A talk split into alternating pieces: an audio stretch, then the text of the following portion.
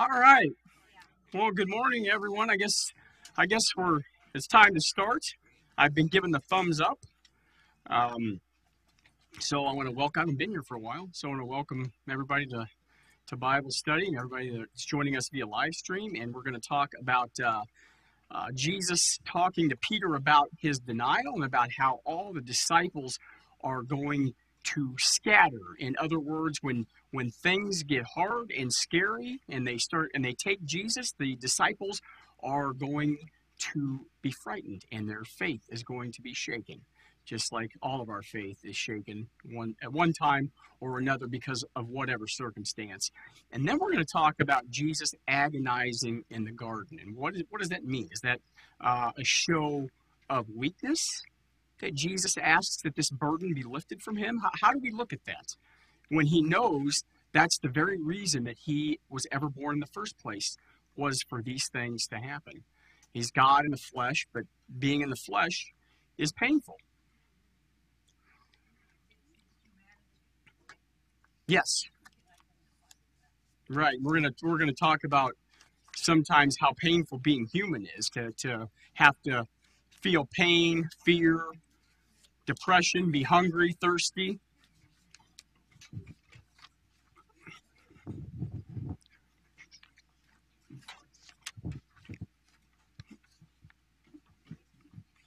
You're welcome. Just okay, you got it.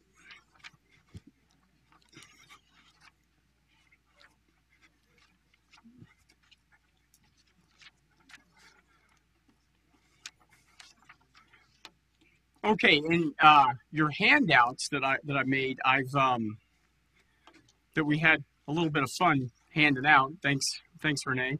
Right.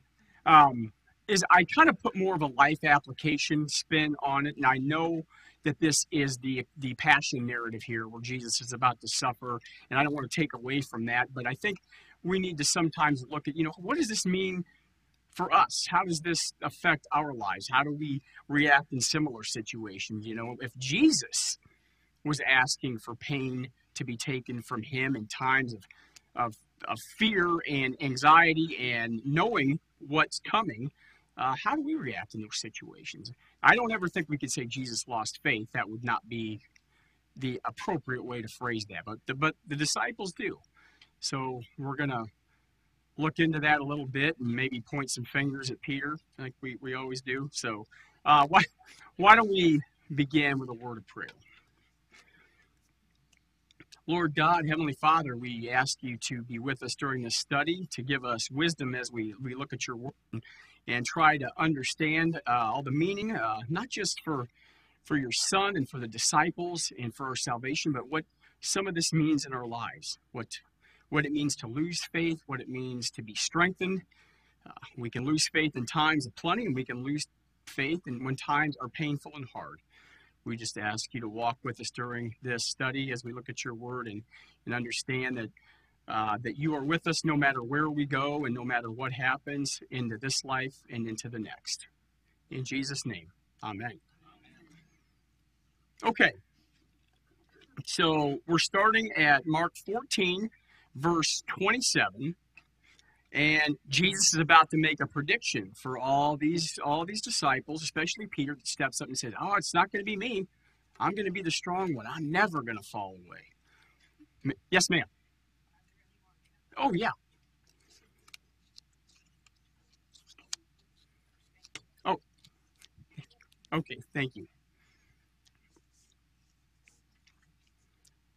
So here is Jesus' prediction. And they had just finished the Last Supper, and Jesus is telling them, I'm not going to drink of the fruit of the vine with you till I drink it again with you in my Father's kingdom. I, you never know if the disciples truly um, comprehend exactly what's going on when he says things like this. We have the benefit of hindsight and explanation and things. So um, some of this might be, this language might be mysterious to the disciples. Now, I think Peter gets it for the most part because he says, when Jesus says, you know, I must suffer and die, said, oh, surely, Lord, that's never going to happen. And we know how Jesus responded to that get behind me, Satan.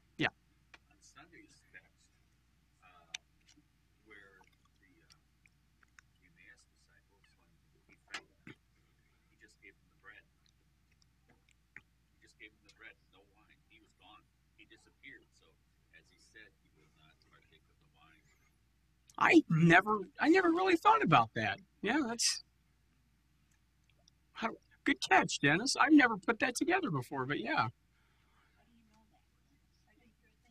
He said, Dennis said that on the road to Emmaus, when he's talking to the two guys and they, they don't know who he is until he reveals himself, when he breaks bread and gives it to them, but there's never any wine. And they, they don't mention him giving them wine. And that's when he disappeared from their sight. Yeah, I will. I'm sorry. I need to be mindful of repeating what people their questions and things, not only for everybody here, but for people joining us online. And I, uh, um, I haven't been here for a while, so I'm giving myself some excuses for messing up. All right. Okay. Well, let's begin with Jesus's uh, prediction here that the disciples are going to fall from faith and fall away because things are about to get dicey here when Jesus is arrested. All right. Jesus tells the disciples, You will fall away. And he quotes Zechariah 13, and we'll read that here in a second. Jesus told them, For it is written, I will strike the shepherd, and the sheep will be scattered. But after I have risen, I will go ahead of you into Galilee. Peter declared, Even if all fall away, I will not. I tell you the truth, Jesus answered, Today, yes, tonight, before the rooster crows twice, you yourself will disown me three times. But Peter insisted emphatically, Even if I have to die with you, I will never disown you. And all the others said the same. Okay, before we look at Zechariah, I want to I want think about these words here. You know, how easy is it to sometimes promise something that sounds brave and, and strong? I will march with you into anywhere. All right, let's go. What you, you meant now? I I mean, you know, people. It's easy sometimes, and you think you mean it. I'm guessing a lot of people say things like this, and I think they mean it at the time. But I think you really don't know until the time comes. Do I do I really have the courage to do these things? You know, things that what talk is cheap. Is that the is that the term? Uh, and Jesus already is telling them, you are going to fall away. You're going to lose faith. You are going to get frightened. And of course, Peter's always fighting. Nah, not me. Not me. And I'm hoping I wouldn't be the one to say that, but I, I, I don't know. Maybe some of us would be, would want to assure Jesus that you would not be the one who would lose heart or turn away from him because you were fearful of what might happen to you. So let's take a look at Zechariah 13 and the prophecy there.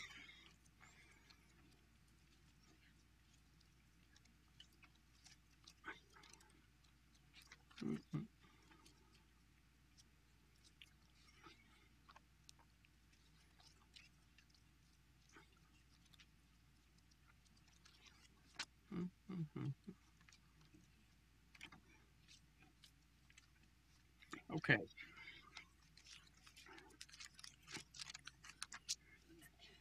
And here is the shepherd struck and the sheep scattered. And this begins at verse 7. Awake, O sword, against my shepherd, against the man who is close to me, declares the Lord Almighty. Strike the shepherd, and the sheep will be scattered, and I will turn my hand against the little ones. In the whole land, declares the Lord, two thirds will be struck down and perish, yet one third will be left in it. This third I will bring into the fire. I will refine them like silver and test them like gold. They will call on my name, and I will answer them. I will say, These are my people. And they will say, the Lord is our God. Okay, so seven says but here in my notes here it says just before his arrest jesus quoted from this verse referring to himself and his disciples which is also noted in matthew. He knew beforehand that his disciples would scatter when he was arrested. The roman sword was the military power that put christ to death. Okay so Jesus knows what's about to happen. He knows how the disciples are going to react. Even after his execution, you know, we, just got past Easter and we're, what do we have it? Not last week, but the week before when we do the Doubting Thomas text in John 20, um, we hear that the disciples are behind locked doors for they were fearful of the Jews. They're still afraid. So, you know, it didn't fear acts on our hearts and makes us maybe not be as tough as we would like to be in the face of you know adversity or or somebody coming after us. We want to stand firm. We want to think that no matter what, we would never have our faith shaken or we would stand firm against at somebody's side no matter what we were facing, but we, we just don't ever know. Sometimes fear gets the best of us. So the shepherd being struck, that would be Jesus being seized, being arrested, and being led away to his death, being put to death. And that would leave the disciples, at least for a moment, alone. What do sheep do without a shepherd? They, they scatter. They don't know what to do because you know sheep. Did you say they're dumb? Sheep are not smart. And we are all sheep. And without a shepherd, we don't know what to do. Our, our lives become complete chaos. And we live being controlled by fear or being controlled by whatever the world tells us is right because we don't know where to go or who to look to or what hope to have without a shepherd. And the man that the disciples have followed for three years, seeing him raise the dead, heal the sick, give sight to the blind, tell the Pharisees, put, put them in their place where they can't even reply to him, try to trick him. And now he's going to lay down to the slaughter. They probably can't understand that. Why would you do that? I'm, I'm guessing they're thinking. I think that's why Peter said, Lord, surely, Lord, this will never happen when he said, I have to suffer and die. Because that's not the way Peter would have things take place. It's probably not the way we would want things to take place. God's all powerful, so use it. why are you going to allow this to happen to you? So the disciples have to be confused, scared, and not know exactly what to do. Yeah, I believe in this Jesus. I've seen him do all these amazing things. I believe in his word, but now I'm faith my faith is really being tested. It just got real. My what I would think they believed that their lives their lives were on the line. I think that's why Thomas reacted the way he did about seeing the nails and putting his finger in the side. They were scared. I want to know that Jesus really kept his promise to return from the dead. I want to see it because they were all frightened.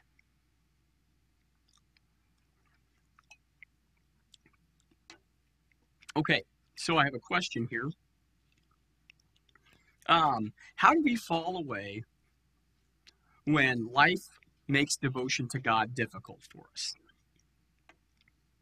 In other words, maybe we get an illness maybe we lose someone we love, whether it's it's a brother, sister, parent, child, God forbid, and then that makes devotion to God difficult. I think I can't relate to to you know the loss of a child because I'm not a parent. Um, but those of you that are parents and grandparents, I'm sure, I hope that's not happened to you, but you can imagine what that would feel like, and that would test your faith. You know, I have a God that loves me, a God that promises me eternity, a God that forgives my sins, a God that blesses me each and every day.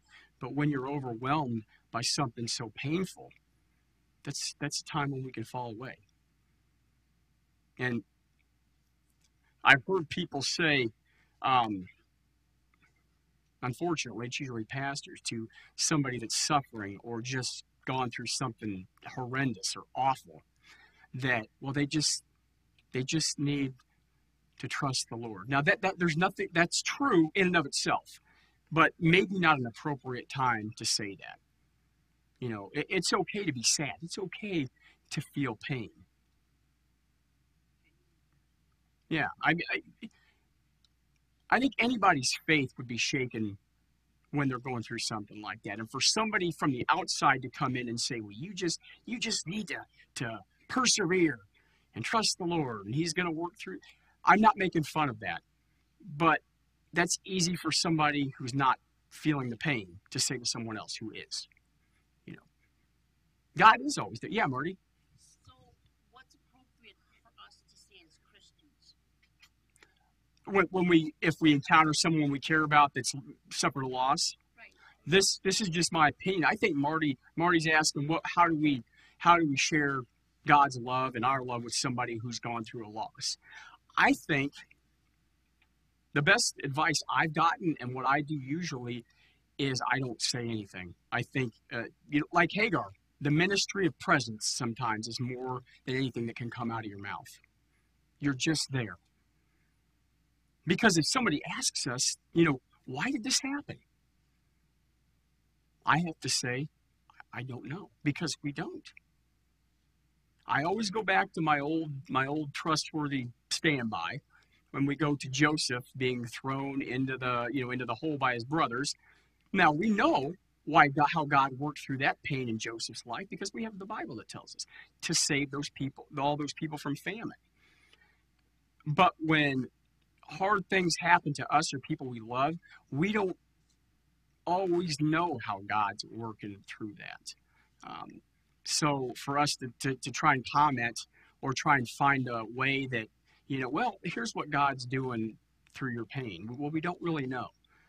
And yes. I looked up prayers, and I, I oftentimes, especially like at a funeral visitation, it's like my prayers with yours. It's just know that, that they're in my prayers because there aren't words. There aren't words. That's exactly right. She, she said there aren't words sometimes. And that- what's that? I, I told you, everybody, that I'm not a chapter and verse. I wish I was. But, you know, it said something about God knows sometimes our groanings are too deep for words. Um, that, yes. And I think sometimes we have to have to go with that. There aren't any words sometimes. People just need to know that, Marty, that, that we're there, you know, because it's I think a little bit arrogant and and not so bright to think that you have some words of wisdom that's going to make somebody whose child just died feel better. You don't. But it's it's enough for people to know, hey, this person cares enough just to be here with me. Just to sit here with me while I go through this awful, awful thing. Okay. So, is Peter any weaker than the rest of us with his denial? No. Marty says no, and I, I agree. I'm sure we've all made sometimes made promises to stand firm or or you know we're never going to lose heart i'm going to go through this and no matter what happens i'm going to be the rock and i'm never going to slip we want to be that person we want to be that spiritual rock for people that that are in need but fear and when anxiety and or pain physical pain or emotional pain when those things hit us we, we can't always stand firm. And we don't. We react like someone who is scared or hurting does. And sometimes that can be snapping, maybe snapping at somebody, you know, if you're not feeling well, or uh, just not knowing how to handle a situation. I don't. Have you ever sat with somebody where they've had something so awful happen to them and you don't know what to say? Like, they, like they they throw something on you. Like they, I just, I just heard from my doctor that I got pancreatic cancer. That's the one I can think of. That's usually terminal. Um, and I got six months to live. And other than I'm sorry, and I'm here for you, it, it's really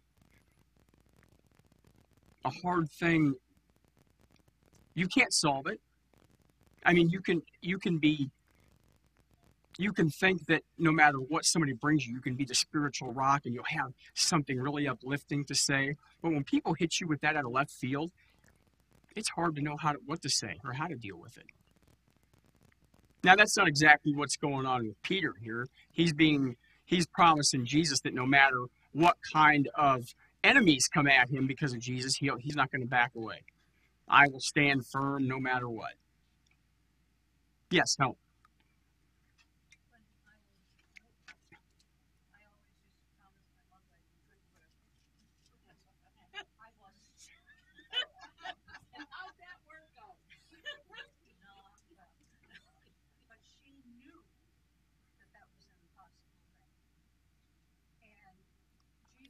knows. He knows what Peter is going to do, and he will tell him what he's going to do.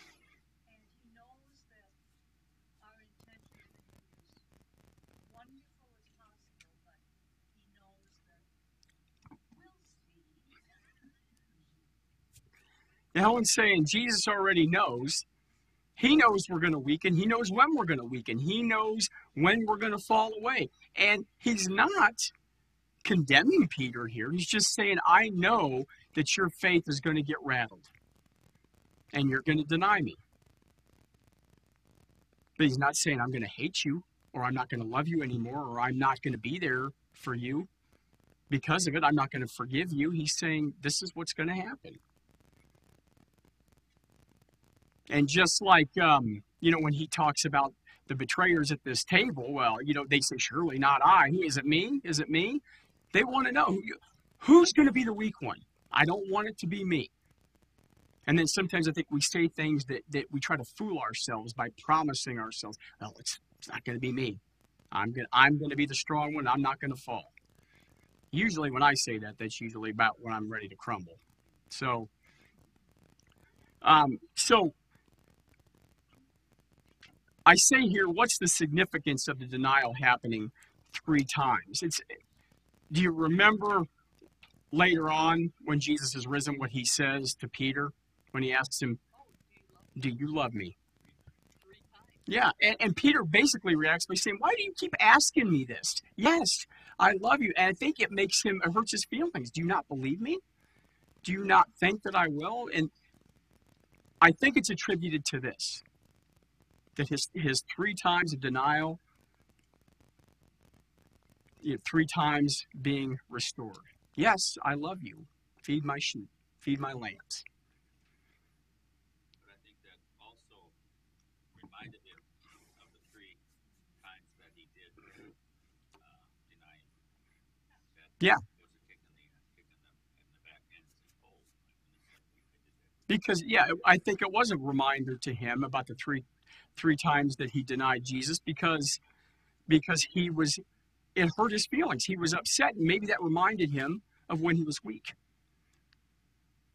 And then reminded him before that of his promise that he wouldn't be weak. And we all break promises. Now not everyone breaks promises uh, intentionally.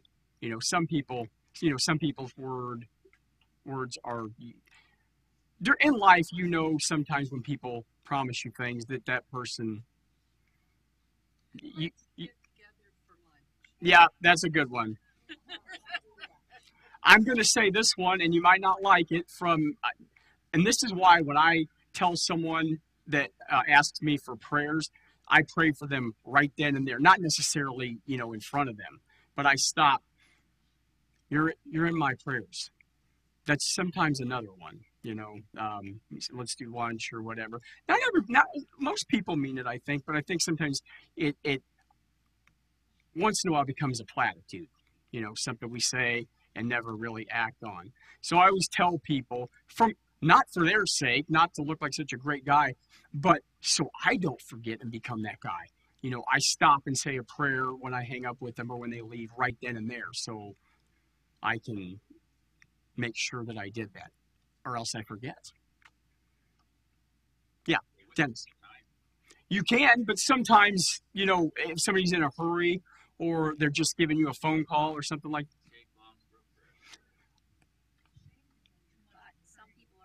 Yes, yeah. I, I, think you're right, Dennis, and I ask for that. But sometimes the the context of the situation is a little, if they're, it doesn't always present itself. I don't think for you to pray with them right then and there. But anyway, when I tell people, you know, I'm gonna, I, if they say, say, please keep me in your, let's say it's an email, then you know I do it right when I receive it. Or else you know I will be the oh I will I'll keep you I'll keep you you know in my prayers. And and I'm not making light of that comment. Don't please don't misunderstand me. I do it because I don't want to forget to pray for people who ask me to you know privately or just personally okay so Jesus basically forgives him for the three times. Do you love me? Do you love me? Even though you denied me three times. This three times that you say that you love me, I know you do. I just know that you're weak. I know that you're a sinner. And that's why I came. Okay. Yeah. Why three? Ah, why three? Well, I'm going to tell you, Dennis, and here, here's here's what uh, theology has shown. I, I don't know. I, I, I there are numbers repeated in the Bible. I guess maybe you're thinking Trinity. Is that what you're thinking? Father, Son, and Holy Spirit. Yeah, that could be. There you go. Three days. A lot of threes. A lot of twelves. A lot of sevens. Is there a lot of tens?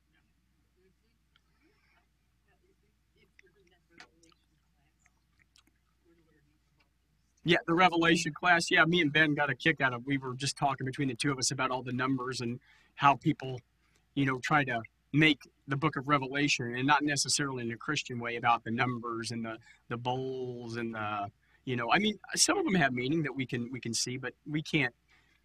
We don't necessarily have to establish a correlation between every symbol that's in the it, that- that's in the Revelation John got and, you know, what it means. Well, this is what you know the beast coming out of the sea means. Now we know that, but uh, that that gets to be tedious when we try to match everything up. But yeah, I think uh, I think three though, Dennis. You're right. I think it's significant. Yes, exactly. If that's talking about the Father, Son, and Holy Spirit, I I would just be guessing if I assured you of that. But yes, yes. Ah, that's that's great, Helen. I never thought about that. You, that that that Helen saying when, when we receive absolution in the name of the Father and the Son and the Holy Spirit, is that Peter's absolution? Is is that why his his denying Jesus, excuse me, three times turns into him being forgiven in the name of the Father, Son, and the Holy Spirit. Do you love me, the Son? Do you love me, the Father? Do you love me, the Holy Spirit? That is something I never thought about before, but it's that makes a lot of sense. Okay. So let me ask this. Oh, no, do I have that? Oh, no, we'll get to that when I get to Judas. Okay. Okay, Jesus promises to be faithful no matter what. How does that help us when our faith is weak?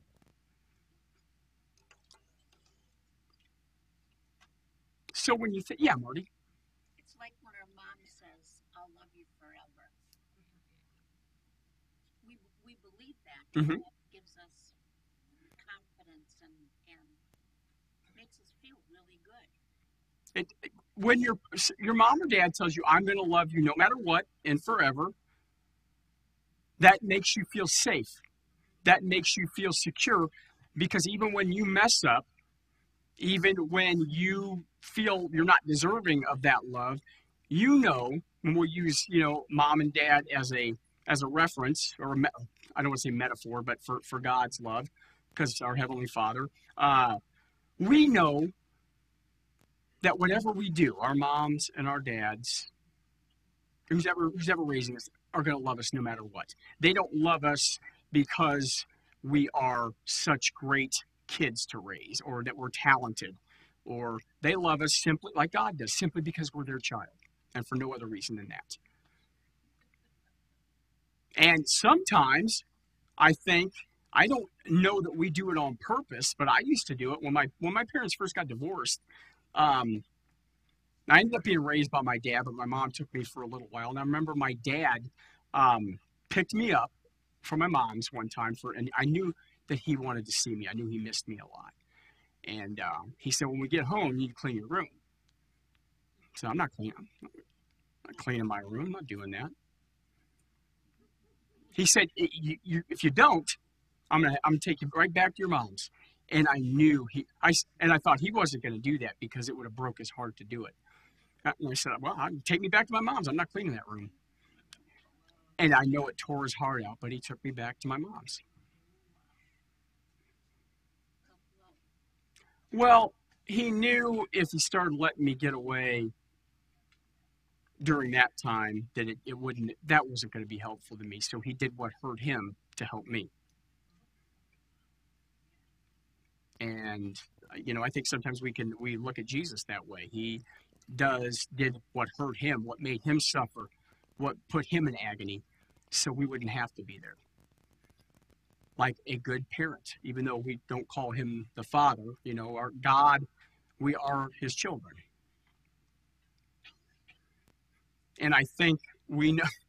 I got a kick out of this. Helen, you you told me, and I quit when we talked when you talked about the one time about these commentaries.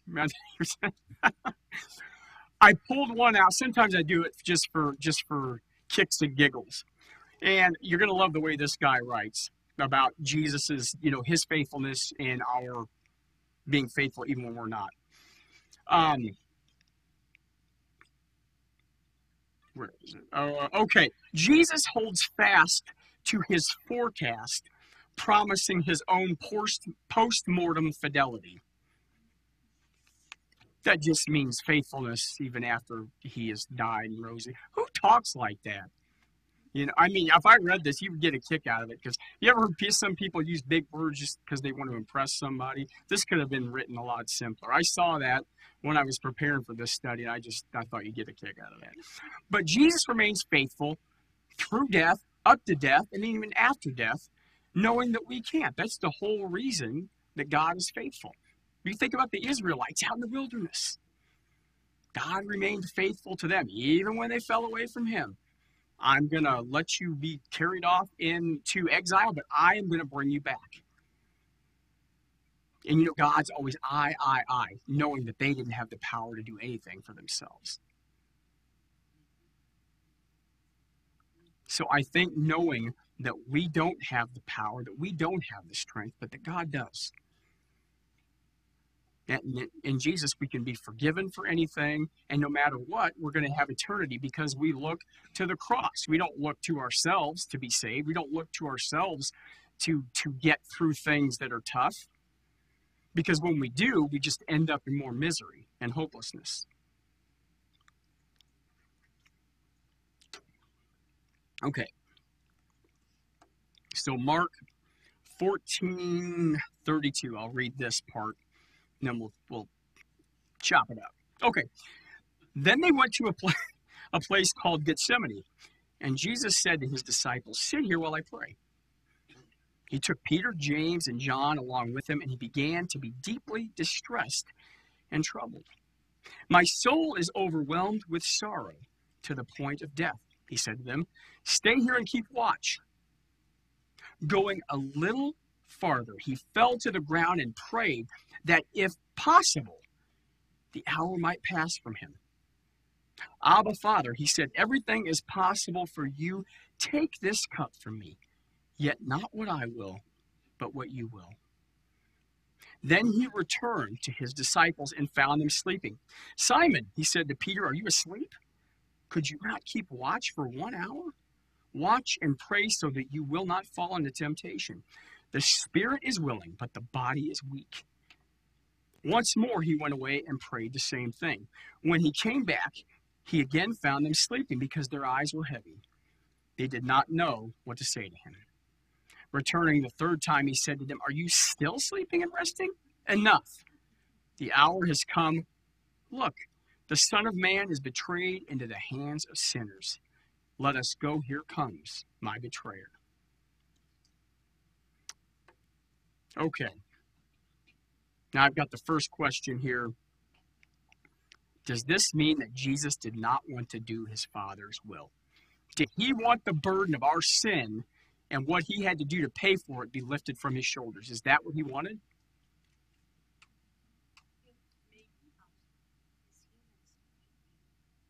His human side. Human beings feel fear, right? We feel pain we feel being overwhelmed.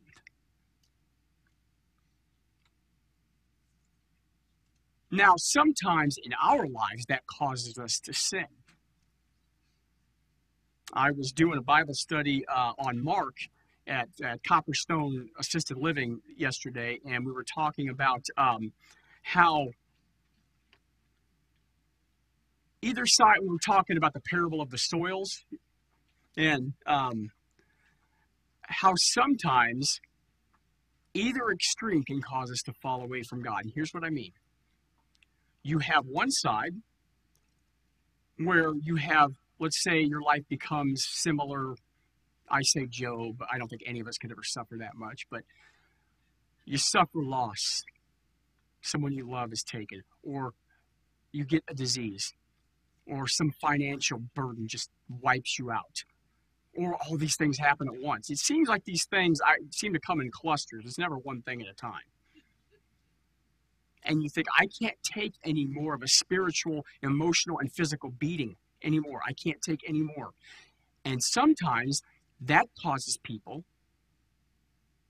to either stop believing in God, stop worshiping God, stop trusting God. I can honestly, this is no pat on my back. It's just, I. I have never been angry with God or thought there was no God because of awful things that are happening to me because I was always that person that believed, even though I know the Bible says differently, that God was going to punish me. I've always thought I've gotten a better life than I deserve, and that some somehow payback was going to get me. Not not not a Christian way of thinking, but a broken human sinful way of thinking sometimes. Even though we know God doesn't work that way because we know there are non believers who do evil all the time, whose lives right here on earth are like a bowl of cherries. Got plenty of money, plenty of friends, fame, notoriety. They just keep right on sinning. But we know that if they got, God forbid, they got hit by a truck, none of that would mean a thing.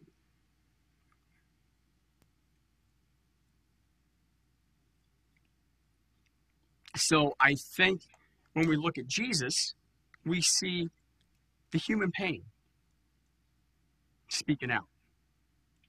I'm I don't want to endure this burden. I don't want to just call it physical pain. I don't want to just call it death because other human beings, you know, have died and suffered for other people. But he's about to have God's God turn his back, his heavenly Father turn his back on him forsake him, and he is going to suffer the wrath of God on the cross for every man, woman, and child, and every sin they've ever committed on the cross. And I don't think we can comprehend what kind of spiritual agony that that would have brought Jesus. Knowing that this was his purpose from the time he was born. He's flesh and blood.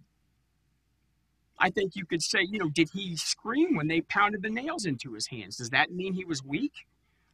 I don't think so. He was in pain. And right here, he's in emotional pain.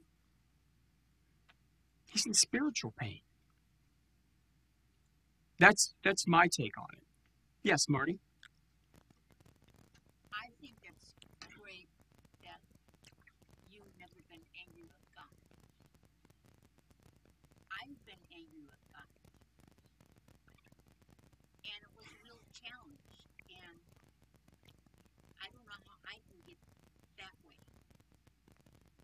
Well, no, yeah, you mean be ang- you've been angry with God. I, that wasn't. I wasn't. Let me explain when I say I've never been angry with God because I had the I have the faulty thinking sometimes that the chicken my chickens are coming home to roost. For everything that I've done wrong, this is the payback. I'm suffering. I'm suffering the wrath of God for what I've done, and that's not how God works. So they're both both of our thinking is faulty there, Marty. Just because you know faith of human beings isn't perfect. You get angry with God. I don't, but I think God is acting in a vengeful manner toward me, and that's not right either. Um, and then some people just say, you know, there is no God, because we hear the old arguments from people, and it, I get it, where people say, what kind of loving God lets something like this happen, right? Why does he allow this? Why does he allow that? And we don't know. We don't know how God is working. But, you know, Scripture says God is not the author of evil, so we don't get to blame God for either. Because he didn't stop it. all the, you know, all these people died in this this earthquake or this mass shooting or whatever. You know, where's God with all this all these awful things that are going are going on here on earth? And so they say there is no God. No loving God would let this happen. And then I meant to I'll get this is the flip side. When you've got wealth, when you've got notoriety, when you've got a whole bunch of kids and they're all healthy and successful, and your life just doesn't really have any problems. Everybody's got problems, but let's just say life is pretty good to you. You're successful, you're super wealthy, and you think, and at those times, whether you verbalize it or not, you think, I don't need God. I I did this. I earned this money. Look, I, I'm a billionaire. Let's just say you're a billionaire. I got 10,000 people that work for me. Anything of earthly significance, I could get on the phone and have it like that. And in that, in times like that, one of in those parable of the soils, Jesus talks about people turn away from God. Either you're angry with him and you think he's not there when you're in pain, or you've got so much in your life of earthly value, you forget about God or think you don't need him or think it's all about you. So you can you can be, fall away from God with either one of those things in times of plenty or times of want. And I think it's important to remember, you know, when things are going good, that we thank God. I've got to rem- remind myself of that. And when times are painful, we have to remember that God still loves us, God still hears our prayers, and God is not punishing us. And I think it's okay to get angry with God. He's got big enough shoulders, he can take it. And sometimes it's just a natural reaction. It's the falling away from God that's the problem. But the anger with God. Yeah, how many how, you know how many how many guys in scripture right got either frustrated at the very least with god? Jonah. I i love the story of jonah because it's so ironic i guess is the word i'm looking for. Because jonah is sent to you know bring god's word of either wrath or forgiveness to the people of nineveh and jonah doesn't want him to take it. And when they all repent and are spared, Jonah's mad at God. He wanted them all to be destroyed. So, I mean, there, Moses, I don't think Moses necessarily gets mad with God, but he gets frustrated. And we all do. As long as that doesn't take us away to thinking there is no God and that God doesn't love me and that he's using this to hurt me because it, it humors him or because he can. There are people that think like that too. Yeah, Dennis. Yeah. Can you not stay awake for just a little bit? The time is near. Now, they probably didn't understand the fullness of what that meant, but he did. You need to be ready. Because I'm, I'm sorry, Helen, I, I forgot about it. Did,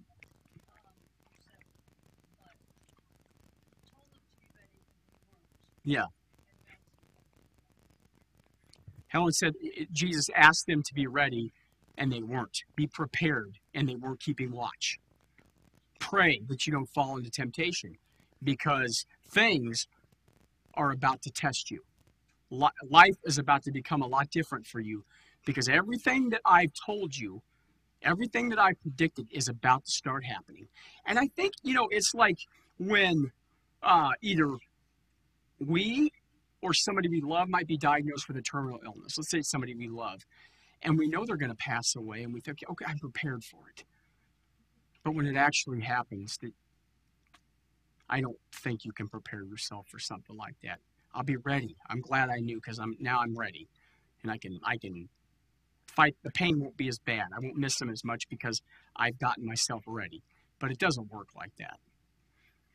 Um, so Jesus knows that. He knows that even though with his warnings, with all his predictions, I shouldn't use the word prediction because that sounds like something that might not come true. With all of his prophecy about what's going to happen, they either don't understand it or they don't want to hear it because it's not something that's pleasant. I'm going to suffer and die. No, no, I don't. That's not how I want this to happen. I don't want you to go away.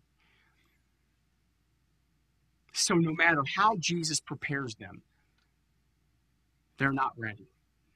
And I don't think any of us are truly ready, especially for this. Yes, I think the hardest prayer is the last sentence of verse thirty-six. Yet not, not what I will, but what you want. do I think I have that in here. Um, have you ever been afraid to pray God's will be done, knowing that it won't be how we would have things work out? I it frightens me all the time because I know that God, in some manner in our lives, works through hardship, works through hardship, pain, suffering, and when th- things that might test our faith to bring us to some other place where it has accomplishes His purposes. But I tell you what, I want God to do His will with me, pain free. I'm not going to lie to you. I don't want to. I don't want to suffer. I don't want to have to be like, oh, I will march to death with you. I don't want to have to to do that. I don't want to have to lose people I love to have my faith my faith tested. Yeah, I'm all about pain free. But like you said, that's not always the way God works in our lives here on earth. So yeah, I get I get fearful of praying that, even though I know it's going to happen anyway. And Jesus did too. Which is why he was in such agony, because I believe being God in the flesh, he knew that that burden wasn't going to be lifted from him. And he knew that his love for us was so powerful that he wouldn't walk away from saving us from eternal loss. Can you imagine that? Feeling the pain of having to give yourself up for somebody you love, but you love him so much you know you're not you're, you know you're not going to try and save yourself. You're going to walk through that pain and whatever you have to face to take care of the person that you love. Yeah, Dennis. I've never been in battle, but there are those men that have uh, fallen on grenades and saved I used that in a sermon illustration on Easter. Um, guys that Dennis was talking about, guys in the military and combat that that sacrifice themselves, whether they dive on a grenade or draw fire, so that their team and their guys will live, even if it means they die. Now, I'm sure that is not how they would want things to work out if they could have all everybody live but that's not the choice they have. It's me or all of us. But you got to think about Jesus here too. Jesus is perfect and innocent and sinless and has never done anything to deserve any bad thing happen to him. And he's going to willingly walk to suffer God's wrath for all of us that deserve all of it. And I don't think he was angry at us for having to do that, but I think he felt the pain and he knew what was about to happen. But his love for us was so great, he wasn't going to turn away from that because he wanted to do his Father's will. And a perfect, loving God was going to do that. Okay. I've got. Why did Jesus ask for? Okay, we've got we've kind of gone through that.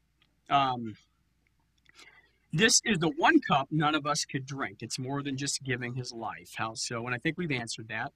You know, it's not just about one human being dying for the sake of others. I know that's kind of how we put it as pastors, but I think we minimize it when we say it just like that. Because, like as Dennis said, you know, other men, women have died so that someone else could live. But this is completely different. Okay. And we've got here the spirit is willing, but the body is weak. How does this look in our lives? We're faithful people. We want to remain faithful, but we live in a broken body of sin. So we get tempted, we get mad, we get jealous. Our spirit wants to do God's will, our spirit wants to do I don't want to say do what he commands, but because we can't earn our salvation, but we want to live lives pleasing for God. Not to earn anything, because that's been done on the cross, but in order to live lives of thanksgiving for what he's done for us. But the Spirit is not like the flesh. The flesh caves. The flesh bows to temptation. The the, the flesh barks at people uh, when we're angry. The flesh forgets about God sometimes when things here are good or when they're awful.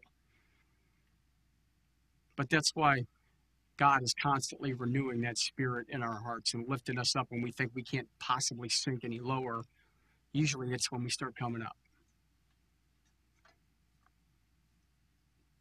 Okay, so, and I said, oh, but remember, Jesus promised to remain faithful through all this, even when all others would fall away. Um, we talked about how being flesh and blood plays into Jesus' request to have the burden taken from him. It wasn't it wasn't a desire not to save us, but it was a feeling of human agony and spiritual agony that he didn't couldn't bear at the moment.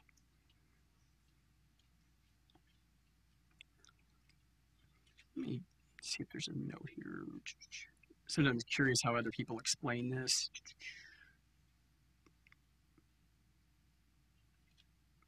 Thirty-six. Okay, this is what my note says here about take the cup from me. While praying, Jesus was aware of what doing the Father's will would cost him. He understood the suffering that was about to he was about to encounter and did not want to endure the horrible experience. But Jesus prayed, not what I will, but you will. Anything worth having costs something.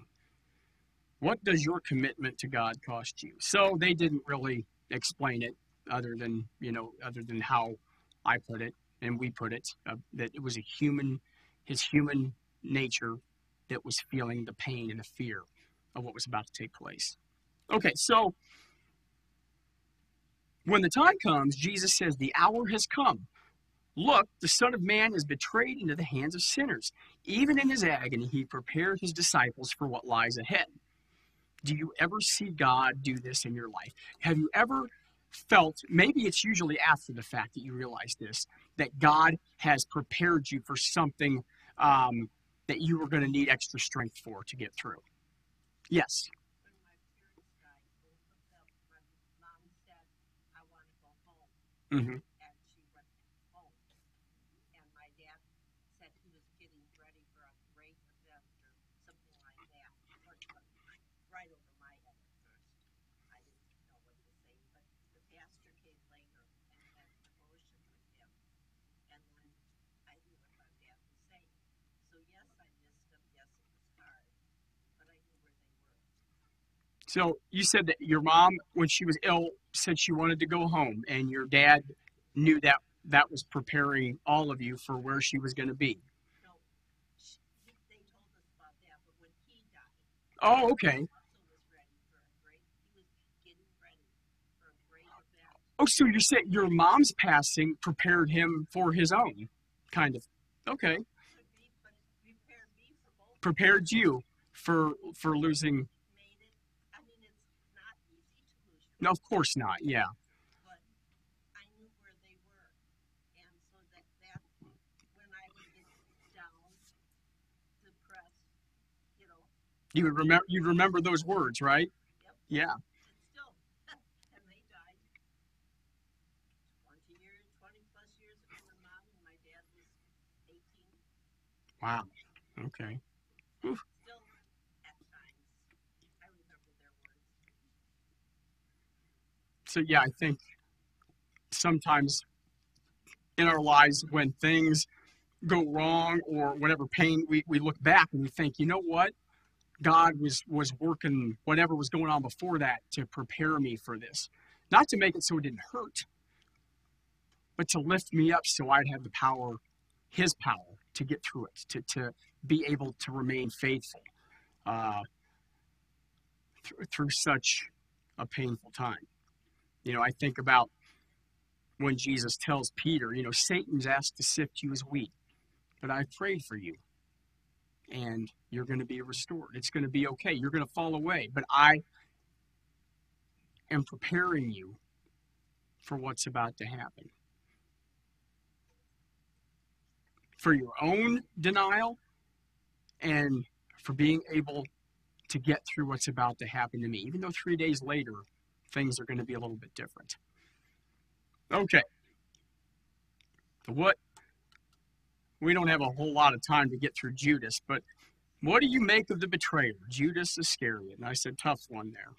We've talked about this in here before. Um,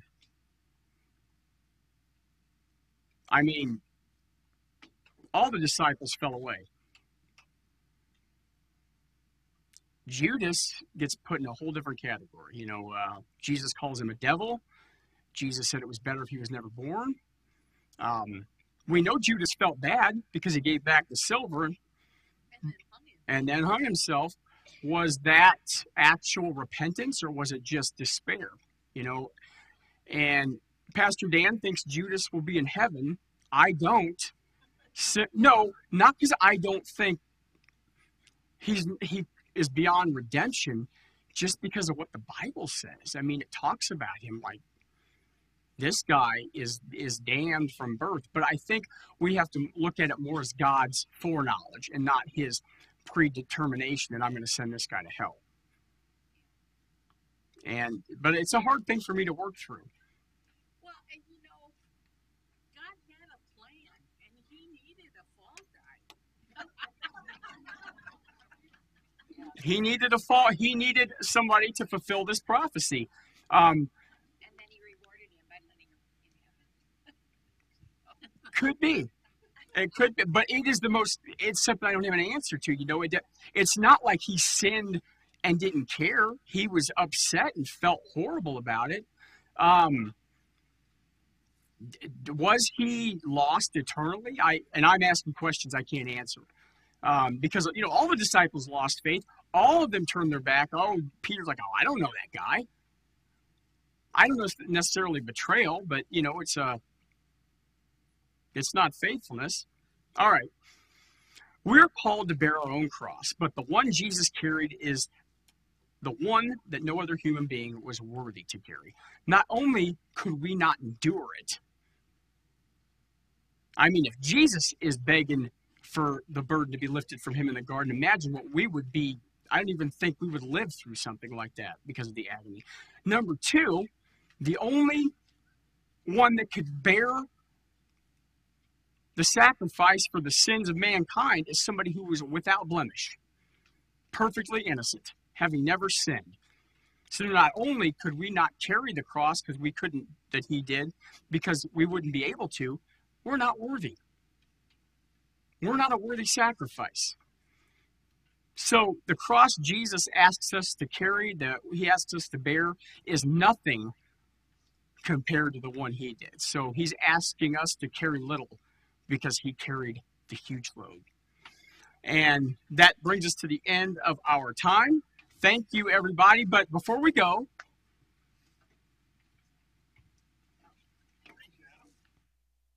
I just got, I've got two more announcements that I want to kind of from last week I want to talk a little bit about. No, I'm good without it. Okay.